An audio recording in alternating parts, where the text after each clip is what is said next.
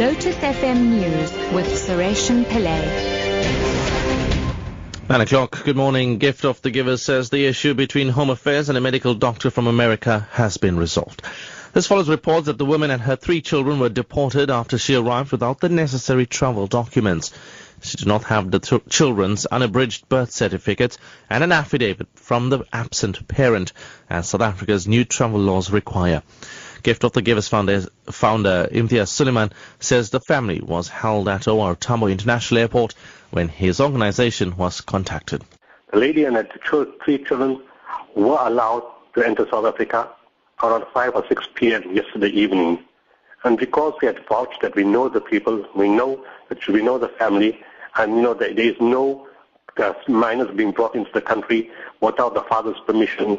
The father is going to follow soon and will be in South Africa and is a well-known cardiologist at the Mayo Clinic in America. He's actually a South African citizen that lived in America for many, many, many years.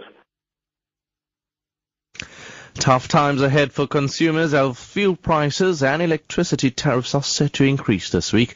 The price of petrol goes up by 44 cents a litre, diesel by 4 cents, and illuminating paraffin by 8 cents from midnight tonight. At the same time, electricity tariffs are expected to increase by just over 14% tomorrow for municipal customers. Rolani Beloy reports.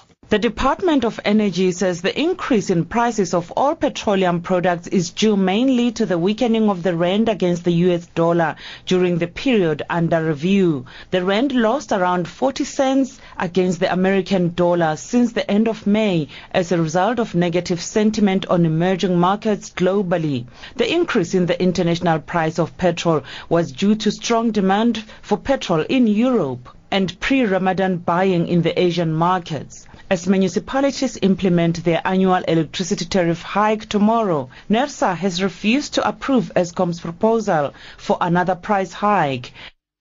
President Jacob Zuma has called on parents to support his campaign to have history declared compulsory at all schools. The president addressed learners and teachers at a gala dinner in Midrand to mark the opening ceremony of the National Schools Choral Competition.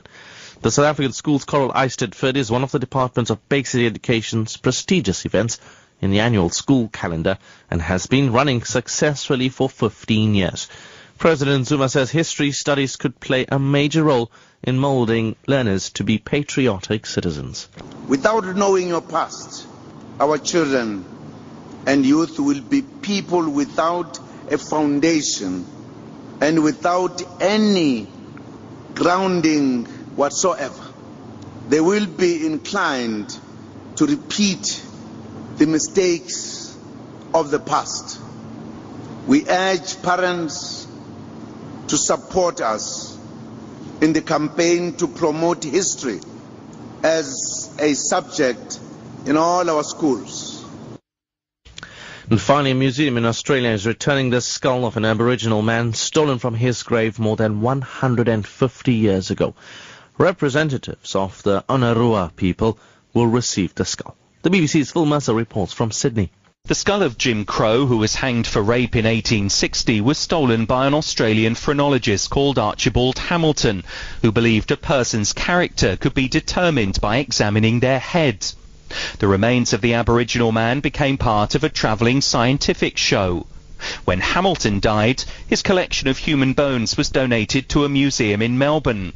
For more than a century they sat on a shelf until they were examined by a PhD student. She managed to identify Jim Crow's skull, which is being returned to his descendants in the Hunter Valley near Sydney. Top story at 9 o'clock. Gift of the giver said the issue between Home Affairs and a medical doctor from America has been resolved. I'm Suresh Pillay. Back at 10 o'clock.